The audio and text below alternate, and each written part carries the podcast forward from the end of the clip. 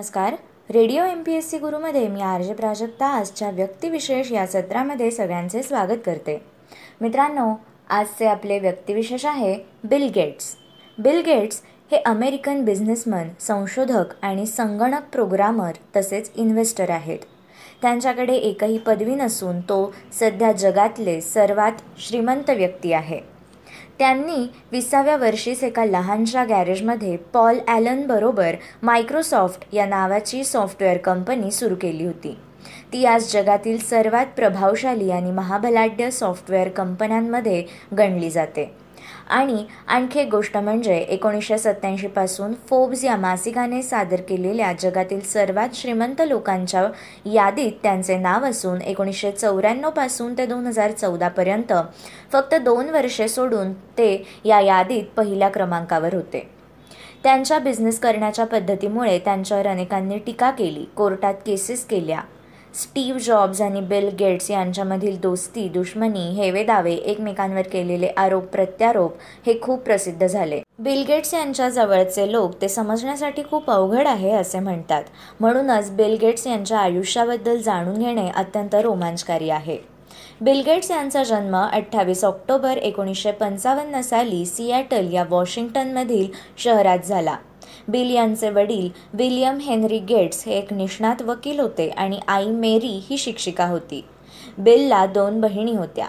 बिलचे आईवडील हे त्यांच्या मुलांच्या अभ्यासाबाबत खूप दक्ष होसत बिल गेट्स हे लहानपणी खूप शांत आणि एकाकी राहत असत पण ते खूप अभ्यासू होते. ते घरी देखील जास्त बोलत नसत. जेव्हा बिल तेरा वर्षांचे झाले तेव्हा त्याला सिॲटलमधील एका शाळेत घालण्यात आले.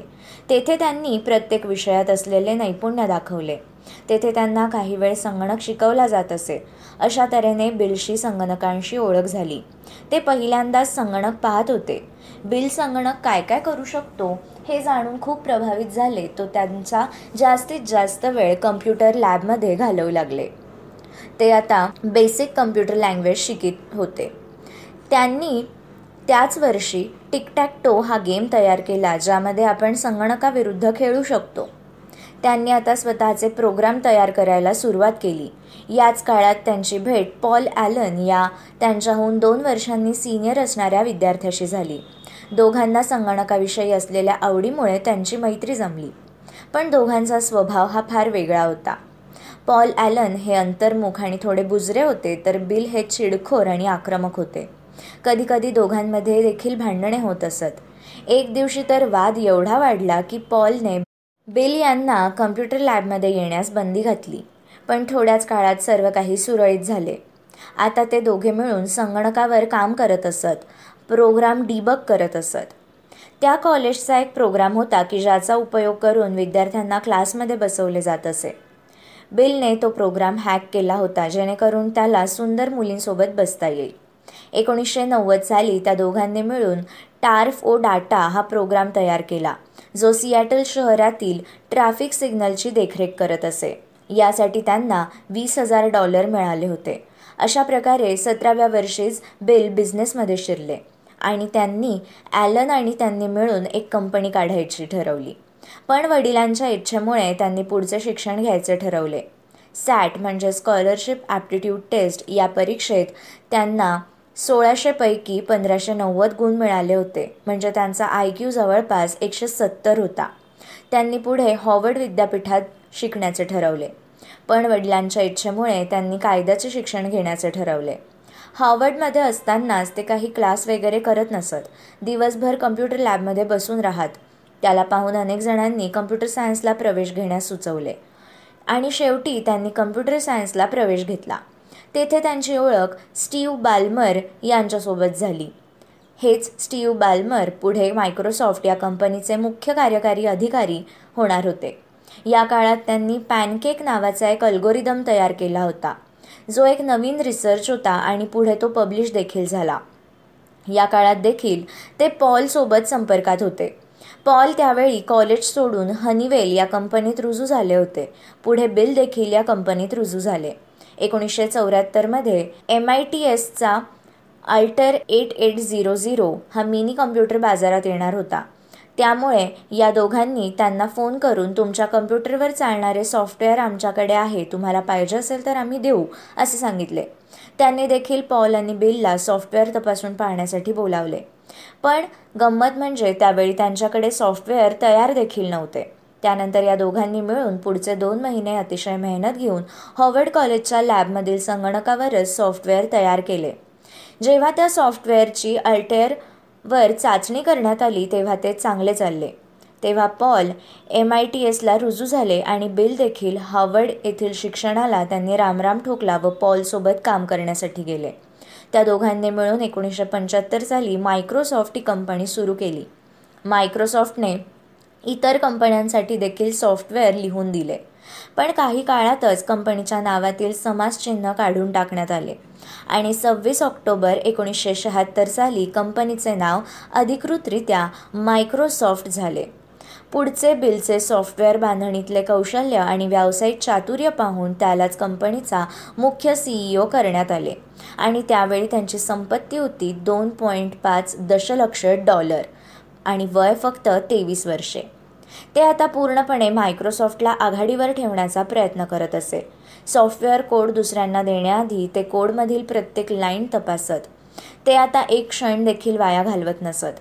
कधीकधी तर ते त्यांच्या कामात एवढे व्यस्त असत की कधी एकदा झोपायची वेळ झाली आहे हे देखील कळत नसे. आणि जास्त वेळ जाऊ नये म्हणून ते ऑफिसमध्येच त्याच ठिकाणी थोडा वेळ टेबलाखाली झोपत असे. जाग आल्यावर लगेच काम सुरू करत असे. आणि कंपनीतील इतर कर्मचारी देखील कंपनीसाठी कठोर मेहनत घेत असत. यामुळे मायक्रोसॉफ्टची उत्पादकता यशस्वी होत गेली आणि मायक्रोसॉफ्ट यशस्वी होऊ लागली. नोव्हेंबर एकोणीसशे ऐंशीमध्ये आय बी एमला देखील त्यांच्या पी सीवर ऑपरेटिंग सिस्टीम म्हणजेच ओ एस पाहिजे होती. मायक्रोसॉफ्टने त्यासाठी एम एस डॉस म्हणजेच ओ एस ही बाजारात आणली आणि ती कॉपीराईट केली. तो कॉम्प्युटर एक पूर्णपणे क्रांतिकारी उत्पादन होते आणि त्यामुळे आय बी एम आणि मायक्रोसॉफ्ट या दोघांची भरभराट झाली. मायक्रोसॉफ्टचा दबदबा सॉफ्टवेअरच्या क्षेत्रात वाढत चालला होता. याच काळात स्टीव्ह जॉब्सच्या ॲपल कंपनीला देखील त्यांच्या हार्डवेअरवर चालण्यासाठी एक ओ एस पाहिजे होती आणि ॲपलच्या मॅकवर चालणारी ओ एस बनवण्याचे काम तसेच इतर सॉफ्टवेअर बनवण्याचे काम मायक्रोसॉफ्टने घेतले. त्यावेळी स्टीव्ह आणि बिल दोघेही चांगले मित्र होते. आतापर्यंत जगातील तीस टक्के संगणकावर एम एस डॉस वापरली जात होती. पण त्याच काळात मायक्रोसॉफ्ट देखील स्वतःची नवीन ओ एस तयार करीत होती आणि याबाबत प्रचंड गुप्तता पाळण्यात आली.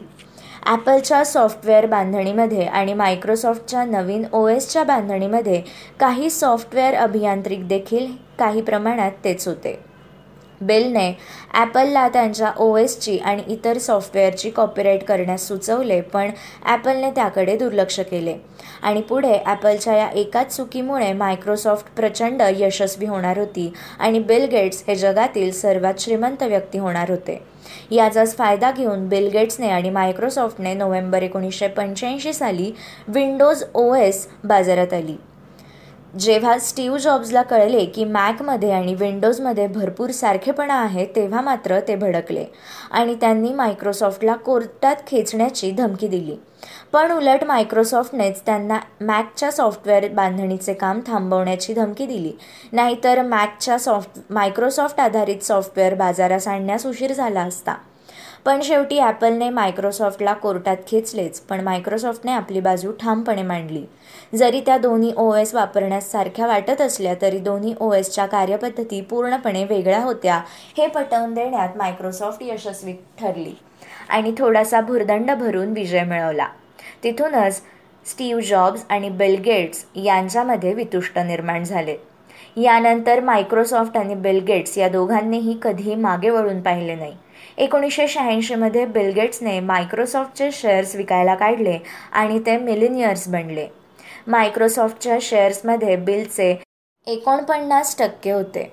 नंतर एकोणीसशे सत्त्याऐंशीमध्ये मायक्रोसॉफ्टच्या शेअर्सच्या किमतीत खूप वाढ झाली आणि बिल गेट्स वयाच्या एकतीसाव्या वर्षीच बिलिनियर बनले. तेव्हापासून बिल गेट्स फोब्सच्या सर्वात श्रीमंत लोकांच्या यादीत आहे. त्यापैकी दोन वर्षे सोडून ते एकोणीसशे चौऱ्याण्णव ते दोन हजार चौदा अशा सलग सोळा वेळा आघाडीवर होते. त्यानंतर ते मायक्रोसॉफ्टच्या आणखी काही कारभाराचे मुख्य झाले. त्यावेळी ते जगातल्या प्रत्येक संगणकावर विंडोज ओ एस असल्याची स्वप्ने पाहत होते. एकोणीसशे एकोणनव्वदमध्ये त्यांची भेट मायक्रोसॉफ्टमधीलच मेलिंडा या नावाच्या कार्यकारी अधिकारीसोबत झाली. मेलिंडा अत्यंत सुंदर आणि हुशार देखील होत्या. त्या दोघांमध्येही सारखे गुण होते आणि आवडी देखील सारख्याच होत्या. आणि त्यामुळे दोघांमध्ये प्रेम झाले. त्यांनी एक जानेवारी एकोणीसशे चौऱ्याण्णवला लग्न केले. त्यांना एकोणीसशे शहाण्णवला पहिली मुलगी झाली. त्यानंतर एकोणीसशे सत्त्याण्णवमध्ये बिल गेट्स आपल्या कुटुंबासोबत मेडिना या वॉशिंग्टन येथील आपल्या सहासष्ट हजार स्क्वेअर फीटच्या घरात राहायला गेले. या दरम्यान विंडोजच्या ओ एसची नवीन नवीन व्हर्जन्स उपलब्ध होत गेली आणि विंडोज घराघरात येऊ लागले. तेव्हापासून बिल गेट्स प्रसिद्ध होत गेले आणि तेव्हापासून मायक्रोसॉफ्टने सर्व सॉफ्टवेअर क्षेत्रात पूर्णपणे कब्जा केला. बिल गेट्स अतिशय चाणाक्षपणे व्यवहार करत. त्या काळी कोणते एखादे नवीन उत्पादन प्रसिद्ध होऊ लागले तर मायक्रोसॉफ्ट ते लगेच विकत घेत असत आणि त्याला जोरदार टक्कर देत असत. त्या वेळेपर्यंत मायक्रोसॉफ्टमध्ये कर्मचारी देखील मोठ्या प्रमाणात आले होते. ते मायक्रोसॉफ्ट स्पर्धकांना सरळ उत्पादन विकण्यास सांगत किंवा टक्कर देण्यास तयार राहण्यास सांगत आणि मायक्रोसॉफ्ट मोठ्या मानवशक्तीमुळे ते सॉफ्टवेअर लगेच तयार करत असत. या बेलगेट्सच्या अशा व्यावसायिक धोरणांमुळे बिलगेट्सवर टीका देखील करण्यात आल्या. पण खरं तर मायक्रोसॉफ्टची ओ एस तसेच इतर सॉफ्टवेअर आणि अशा धोरणांमुळे मायक्रोसॉफ्ट आत्तापर्यंत आघाडीवर आहे. बिल गेट्स मायक्रोसॉफ्टच्या विंडोज ओ एसमध्ये नवीन नवीन वैशिष्ट्ये मोफत देत तर इतर ॲप्लिकेशन सॉफ्टवेअर निर्माण करणाऱ्या कंपन्यांचा धंदा बुडत चालला होता आणि त्यांनी देखील बिल गेट्सवर कोर्टात केस ठोकली. अशा पद्धतीने बिल गेट्सने सॉफ्टवेअर क्षेत्राचा कायापालट केला. बिल गेट्स अत्यंत दानशूर आहेत आणि भरपूर समाजसेवा करतात. त्यांची गेट्स फाउंडेशन ही दरवर्षी हू म्हणजेच वर्ल्ड हेल्थ ऑर्गनायझेशन या जागतिक संस्थेपेक्षा जास्त पैसे लोकांच्या आरोग्यावर खर्च करते. त्यांनी दोन हजार चौदा साली मायक्रोसॉफ्ट मुख्य कार्यकारी पदाचा राजीनामा दिला आणि आता ते गेट्स फाउंडेशनच्या कामात व्यग्र आहेत. त्यांनी त्यांची अर्धी संपत्ती समाज कल्याणासाठी दान केली आहेत. त्यांच्या आरामदायी आयुष्याबद्दलच्या कल्पना देखील खूप वेगळ्या आहे. एका पत्रकाराने त्यांना त्यांच्या आरामदायी आयुष्याबद्दलची कल्पना काय आहे असे विचारल्यावर बिल गेट्स यांनी पुस्तके C D D V D आणि बर्गर इतकेच असे उत्तर दिले होते. मित्रांनो बिल गेट्स हे होते आजचे आपले व्यक्तिविशेष. अशाच माहितीपूर्ण व्यक्तिविशेषांसाठी stay tuned to radio M P S C Guru. आमच्या कार्यक्रमाचा फीडबॅक जाणून घेण्यासाठी तुम्ही आम्हाला व्हॉट्सॲपवर मेसेज करू शकता. त्यासाठी आमचा व्हॉट्सॲप नंबर आहे eight six nine eight eight six nine eight eight zero अर्थात शहाऐंशी अठ्ठ्याण्णव शहाऐंशी अठ्ठ्याण्णव ऐंशी. मित्रांनो ऐकत रहा radio M P S C Guru spreading the knowledge powered by Spectrum Academy नमस्कार विद्यार्थी मित्रांनो. Radio M P S C गुरुमध्ये मी आर जे प्रिया. तुम्हा सगळ्यांचं मनापासून स्वागत करते. विद्यार्थी मित्रांनो आपण व्यक्तिविशेष हे सत्र ऐकत असतो. या सत्राअंतर्गत आपण काही महत्त्वाच्या आणि विशेष व्यक्तींची माहिती जाणून घेत असतो. आजच्या या सत्रात आपण अशाच एका विशेष व्यक्तीविषयी जाणून घेणार आहोत. ज्याचं नाव आहे मॅक्स म्युलर. मित्रांनो मॅक्स म्युलर हा एक कर्तृत्व संपन्न मानवतावादी जर्मन प्राच्य विद्या पंडित होता. जर्मनी येथे त्याचा सहा डिसेंबर अठराशे तेवीस रोजी जन्म झाला. अठराशे एक्केचाळीस ते अठराशे त्रेचाळीसमध्ये लाईप्सिक विद्यापीठात संस्कृतचा आणि भाषाशास्त्राचा त्याने अभ्यास केला. अठराशे त्रेचाळीसमध्ये त्याने पी एच डी देखील मिळवली.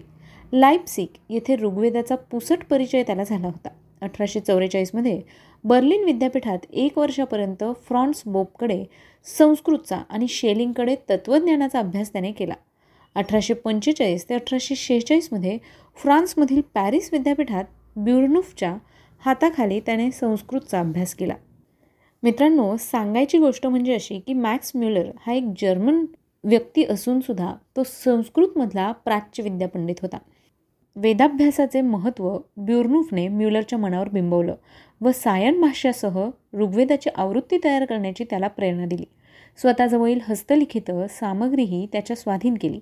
तेवीस वर्ष वयाच्या म्युलरने या वेदविषयक संशोधनाला वाहून घ्यायचं निश्चित केलं. अधिक हस्तलिखितांचा अभ्यास करण्यासाठी तो लंडनला गेला. ध्येयपूर्तीसाठी परिस्थितीशी त्याला झगडावे लागले. त्याचा मित्र बनसेन यांच्या प्रयत्नामुळे ईस्ट इंडिया कंपनीने सभाष्य ऋग्वेदाच्या प्रकाशनाची आर्थिक जबाबदारी स्वीकारली. ऑक्सफर्ड विद्यापीठाच्या मुद्रणालयात देवनागरी लिपीत सायन भाष्यासह ऋग्वेद संहिता छापून घेण्यासाठी अठराशे अठ्ठेचाळीसमध्ये तो ऑक्सफर्डला आला. या वृत्तीचा पहिला भाग अठराशे अठ्ठेचाळीसमध्ये आणि शेवटचा सहावा भाग अठराशे त्र्याहत्तरमध्ये प्रकाशित झाला. शेवटचे काही भाग तयार करण्याच्या कामी जर्मन पंडित आउटफ्रेशचे त्याला सहाय्य लाभले. त्याला अठराशे पन्नासमध्ये ऑक्सफर्ड विद्यापीठात अध्यापनाची संधी मिळाली आणि लवकरच तो उपप्राध्यापक झाला. अठराशे चोपन्नमध्ये आधुनिक भाषांचा प्राध्यापक म्हणून त्याची नेमणूक झाली. अठराशे साठमध्ये त्या विद्यापीठात संस्कृतचा प्राध्यापक होण्याची त्याची आकांक्षा सफल झाली नाही. पुढे अठराशे अडुसष्टमध्ये तुलनात्मक भाषाशास्त्राच्या प्राध्यापकाची जागा त्याच्यासाठी निर्माण करण्यात आली. भाषाशास्त्र आणि धर्मशास्त्र या विषयांवर त्याने व्याख्यानं दिली. इंडियन सिव्हिल सर्व्हिसेसच्या विद्यार्थ्यांना तो शिकवत असे. अठराशे त्र्याहत्तरमध्ये ऋग्वेद भाषेची संपूर्ण आवृत्ती प्रकाशित झाल्यानंतर ऑक्सफर्डमधील त्याच्या जीवनाचे दुसरे पर्व सुरू झाले. या काळात तो ब्रिटन सोडून अन्य देशात जाण्यासारखी परिस्थिती निर्माण झाली होती. परंतु त्याने आखलेली सेक्रेड बुक्स ऑफ ईस्ट ही निवडक प्राचीन पौरात्य ग्रंथांच्या इंग्रजी अनुवादाची योजना विचारात घेऊन ऑक्सफर्ड विद्यापीठाने त्याची नेमणूक पुढे चालू ठेवली. जगातील निवडक विद्वानांचे सहकार्य मिळवून महत्त्वाच्या ग्रंथांच्या इंग्रजी अनुवाद पन्नास खंडात प्रकाशित करण्याची ऐतिहासिक कामगिरी अठराशे एकोणऐंशी ते एकोणीसशे चार या काळात त्याने पार पाडले. या ग्रंथमालेने संस्कृत प्राकृत पाला अवेस्ता पर्शियन अरबी चिनी या भाषातील संशोधनाचा पाया घातला. त्याची निवडक अन्य ग्रंथरचना अशी आहे. Ancient Sanskrit literature lectures on the science of language chips from a German workshop introduction to science religion biographies of words Gifford lectures six system of Indian philosophy Max म्युलरचे महत्त्व केवळ प्राच्यविद्येचा पंडित म्हणून नाही भारताचा आणि भारतीय संस्कृतीचा प्रेमी व मानवतावादी ही त्याची भूमिका आवर्जून लक्षात घेण्यासारखी आहे. वेद दर्शन धर्मशास्त्र साहित्य इत्यादी विविध अंगाचे संस्कृत वाङ्मय अभ्यासल्यामुळे त्याच्या मनात भारताची आणि त्यात राहणाऱ्या सोजोय सात्विक आणि धार्मिक प्रवृत्तीच्या भारतीयांची विशिष्ट प्रतिमा उभी राहिली होती. भारतातील समकालीन जीवन पाहिल्यानंतर आपल्या मनात साठवलेल्या प्रतिमेला धक्का लागू नये यासाठी भारताला भेट देण्याची चालून आलेली संधीही त्याने घेतली नाही. भारतातील विशेषत बंगालमधील थोर पुरुषांशी त्याचा पत्रव्यवहार चालू असे. धर्माने ख्रिस्ती असला तरी त्याच्या ठिकाणी सांप्रदायिकता नव्हती. त्याची उच्च आणि उदात्त विचारसरणी त्याच्या जीवनात सदैव प्रतिबिंबित झालेली असे. जर्मनी आणि भारत यांच्यामध्ये सांस्कृतिक संबंध प्रस्थापित करण्याच्या हेतूने जर्मन सरकारने भारतात ठिकठिकाणी मॅक्स म्युलर भवने निर्माण केली आहेत. भारताविषयी आणि भारतीय विद्येविषयी प्रेमाची भावना असलेल्या मॅक्स म्युलरचे नाव या भावनांशी निगडीत करण्यात आले आहे. ही अत्यंत उचित अशी घटना आहे. असा हा मॅक्स म्युलर अठ्ठावीस ऑक्टोबर एकोणीसशे रोजी ऑक्सफर्ड येथे निधन पावला. विद्यार्थी मित्रांनो आज खरं तर त्याचा स्मृतिदिन. त्याच निमित्ताने त्याच्याविषयी आपण माहिती जाणून घेतली. ही माहिती तुम्हाला कशी वाटली ते आम्हाला नक्की कळवा. त्यासाठीचा आमचा व्हॉट्सअप क्रमांक आहे शहाऐंशी अठ्ठ्याण्णव शहाऐंशी अठ्ठ्याण्णव ऐंशी. म्हणजेच eight six nine eight eight six nine eight eight zero चला तर मग विद्यार्थी मित्रांनो मी आर जे प्रिया तुम्हा सगळ्यांची रजा घेते. पुन्हा भेटूया उद्याच्या व्यक्तिविशेष या सत्रात एका नवीन आणि विशेष व्यक्तीची माहिती जाणून घेण्यासाठी. तोपर्यंत काळजी घ्या सुरक्षित राहा आणि अर्थातच ऐकत राहा तुमचा लाडका इंटरनेट रेडिओ म्हणजेच radio M P S C Guru. Stay युन to radio M P S C Guru spreading the knowledge powered by Spectrum Academy नमस्कार विद्यार्थी मित्रांनो radio M P S C गुरुमध्ये मी आर जे प्रिया तुम्हा सगळ्यांचं मनापासून स्वागत करते. विद्यार्थी मित्रांनो आपण व्यक्तिविशेष हे सत्र ऐकत असतो. या सत्राअंतर्गत काही विशेष व्यक्तींची माहिती आपण जाणून घेण्याचा प्रयत्न करत असतो. विद्यार्थी मित्रांनो आपल्या भारत देशाच्या स्वातंत्र्य लढ्यात कितीतरी क्रांतिकारक होऊन गेले. ज्यांनी अज्ञात राहून देशाची सेवा केली. या भारत मातेला इंग्रजांच्या क्रूर शासनातून मुक्त करण्यासाठी कित्येक भारत मातेच्या सुपुत्रांनी आपले प्राण पणाला लावले. अशाच एक शूर क्रांतिकारकांपैकी एक ज्यांचं नाव आहे यशवंतराव होळकर. यशवंतराव होळकर एका शूर योद्ध्याचं नाव आहे. ज्याची तुलना प्रसिद्ध इतिहासशास्त्री एन एस इनामदार यांनी नेपोलियनसोबत केली होती. विद्यार्थी मित्रांनो यशवंतराव होळकर यांचा आज जन्मदिन. त्याच निमित्ताने आज आपण त्यांच्याविषयी सविस्तर माहिती जाणून घेणार आहोत. यशवंतराव होळकर. होळकर घराण्यातील एक थोर शूरपुरुष यशवंतराव हे महाजी शिंदे यांच्या खालोखाल मराठे सरदारातील एक कर्तबगार वीर पुरुष होते. यशवंतराव हे तुकोजीराव होळकर यांना यमुनाबाई या दासीपासून झालेले पुत्र होते. त्यांना विठोजीराव हे सख्खे तर काशीराव व मल्हारराव हे सावत्र भाऊ होते. तुकोजीरावानंतर इंदूरच्या गादीसाठी तंटे सुरू झाले तेव्हा काशीराव यांनी पेशव्यांच्या तर दुसऱ्या मल्हाररावांनी सर्जेराव घाटग्यांचा आश्रय घेतला. शिंदे यांच्याकडून दुसरे मल्हारराव यशवंत होळकर भांबुर्ड्याच्या लढाईत मारले गेले. त्यानंतर चौदा सप्टेंबर सतराशे सत्त्याण्णव रोजी यशवंतराव व विठोजी हे पुण्यातून उत्तरेकडे पळून गेले. तत्पूर्वी यशवंतरावांनी चिमाजीच्या दत्तक प्रकरणात परशुरामांचा भाऊ जुन्नरजवळ पराभव केला होता. दुसरे मल्हाररावांचे पुत्र खंडोजी यांच्या नावे राज्यकारभार करण्याचे भासून सर्व होळकरांना एकत्र येण्याचं आवाहन यशवंतरावांनी केलं. यशवंतराव हे नागपूरच्या रघुजी भोसल्यांकडे आश्रयास गेले. दुसऱ्या बाजीरावास आणि दौलतराव शिंदे यांनी रघुजी भोसल्यास यशवंतरावास कैद करण्यास भाग पाडले. परंतु यशवंतराव मोठ्या चातुर्याने कैदेतून निसटले. आणि धारच्या आनंदराव पवार यांच्याकडे तीनशे स्वारांसह चाकरीस राहिले. पुढे त्यांनी गनिमी काव्याने मध्य प्रांतातील मुलखात लुटालूट करून आसपासच्या संस्थानिकांकडून द्रव्य संपादन केले आणि त्यातून पेंढारी भिल्ल राजपूत अफगाण यांची मोठी फौज तयार केली. दौलतराव शिंद्यांचा सूड घेऊन होळकरांची सत्ता पूर्ववत स्थापण्याचा त्यांचा कृतसंकल्प होता. दौलतराव शिंद्यांचे वर्चस्व नष्ट करण्यासाठी यशवंतरावांनी दक्षिण मोहीम काढून घोरपडी वानवडी हडपसर व बारामती या लढायात शिंदे व पेशवे यांच्या फौजांचा पराभव केला आणि मराठ्यांची राजधानी पुणे लुटली. दुसऱ्या बाजीरावाने इंग्रजांचा आश्रय घेतला. तेव्हा इतर मराठे सरदारांच्या मदतीने यशवंतरावांनी दुसऱ्या बाजीरावाचा भाऊ अमृतराव यास पेशवेपदी बसवण्याचा अयशस्वी प्रयत्न केला. त्यांनी इंग्रजांविरुद्ध शिंदे व नागपूरकर भोसले यांना मदतीचं आव्हान केलं. पण त्यांनी प्रत्यक्ष मदत केली नाही. इंग्रजांच्या पराभवानंतर यशवंतरावांनी गुप्तरित्या एक संयुक्त दल उभारण्यासाठी जयपूर जोधपूर उदयपूर बेगम समरू रोहिल्याचा मुख्य गुलाम मोहम्मद व काही शीख राजांना पत्र पाठवली. तसंच दौलतराव शिंद्यांकडे वकील पाठवून इंग्रजांबरोबरची मैत्री संपुष्टात आणण्याचं आवाहन केलं. त्यांचा नेमका उलट परिणाम झाला व इंग्रजांनी यशवंतरावास एकाकी पाडण्याचे व साथीदार फोडण्याचे धोरण अंगीकारलं. यशवंतरावांनी आपल्या पराक्रमानं होळकरांच्या दौलतीची मालकी मात्र सिद्ध केली. अहिल्याबाईंची सर्व संपत्ती त्यांनी मिळवली. यशवंतरावांनी अहिल्याबाईंचा मोहवरचा खजिना देखील हस्तगत करून फौज वाढवली. आपल्या नावाचा शिक्काही त्यांनी तयार केला. इंग्रजांना या भूमीतून उखडून टाकण्याचा एकच ध्यास त्यांचा शेवटपर्यंत होता. अठराशे दोनच्या दरम्यान इंग्रजांनी भारतात आपले पाय पसरवण्यास सुरुवात केली होती. तेव्हा यशवंतरावांसमोर आणखी एक मोठी आपत्ती येऊन ठेपली. ती म्हणजे भारताला या इंग्रजांच्या तावडीतून मुक्त करणे. पण त्याकरता त्यांना इतर भारतीय शासकांच्या मदतीची गरज होती. यासाठी यशवंतराव यांनी नागपूरचे भोसले आणि ग्वाल्हेर येथील सिंधिया या राजपरिवारासोबत हात मिळवला. त्यांनी या धोकेबाज इंग्रजांना देशातून बाहेर फेकण्याचा निश्चय केला होता. पण यशवंतरावांच्या जीवनात संकटांची कमी नव्हती. जुन्या वैरापाई भोसले आणि सिंधिया यांनी ऐनवेळी त्यांची साथ सोडली आणि ते एकटेच राहिले. त्यानंतर त्यांनी इतर शासकांनाही इंग्रजांविरुद्ध एकजूट होण्याची विनंती केली परंतु त्यांचे कोणी ऐकले नाही. अखेर त्यांनी स्वतःच इंग्रजांना भारतातून हद्दपार करण्याचा निर्णय घेतला. आठ जून अठराशे चारला त्यांनी पहिल्यांदा इंग्रजी सैन्याला पराभूत केलं. त्यानंतर आठ जुलै अठराशे चार साली त्यांनी कोटा येथून इंग्रजांना हद्दपार केले. त्यानंतर ते निरंतर त्यांच्या कार्यात सफल होत गेले.